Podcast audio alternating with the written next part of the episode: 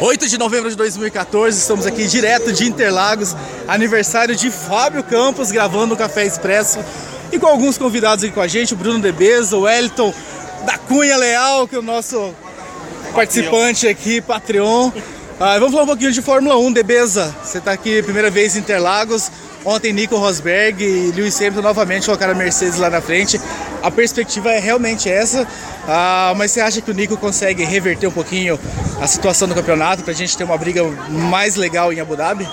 Na verdade, eu acho que não. Eu acho que da Hamilton ele tem tudo para conseguir mais uma vitória aqui, chega com mais vantagem ainda em Abu Dhabi. Quem sabe se ele quebrar lá, aí ainda tem uma esperança para o Nico, senão já acabou. Você que já esteve em Monza, o que está achando de Interlagos, o clima daqui? Muito bacana, muito bacana. Bem mais brasileiro, bem, bem quente aqui o clima no setor G, mesmo com o tempo meio nublado. Tá maravilhoso isso aqui. Wellington Leal, o calor de ontem, sexta-feira, você esteve aqui, deu uma prejudicada nos pneus, os pilotos reclamaram bastante. Hoje está um pouquinho mais morno, para dizer assim, mas com a perspectiva de repente de abrir e esquentar. Você acha que a temperatura vai influenciar na qualificação hoje? Ah, com certeza. Essa temperatura aí, muita degradação dos pneus, muita reclamação. Mas eu não conheço piloto que não reclame, né? Porém, eu acho que a Red Bull deve estar bem encostada, que o, o Ricardo gostou dessa sexta-feira. O Rosberg gostou muito e vamos ver, né? Hamilton, o, o Button reclamando que a McLaren está mais perdida que cachorro em dia de mudança. Vambora, vambora, vamos ver aí. Com muita cerveja na cabeça aqui no G. Vamos assistir a classificação. Fábio Campos, quem que a gente pode esperar aí de segunda força para esse GP? E fala um pouquinho pra gente a sua expectativa pro final de semana como um todo.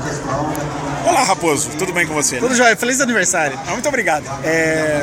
Na verdade, Raposo, o que a gente teve na sexta-feira foi uma situação muito, muito complicada, porque aquela temperatura naquelas, naquelas condições, o que fez com os pneus, o que esses caras sofreram ontem, e um detalhe que é muito importante, no momento em que eles treinam o long stint, né, o stint mais longo, que eles veem exatamente quanto vai durar o pneu, foi a hora em que tivemos bandeiras vermelhas em sequência.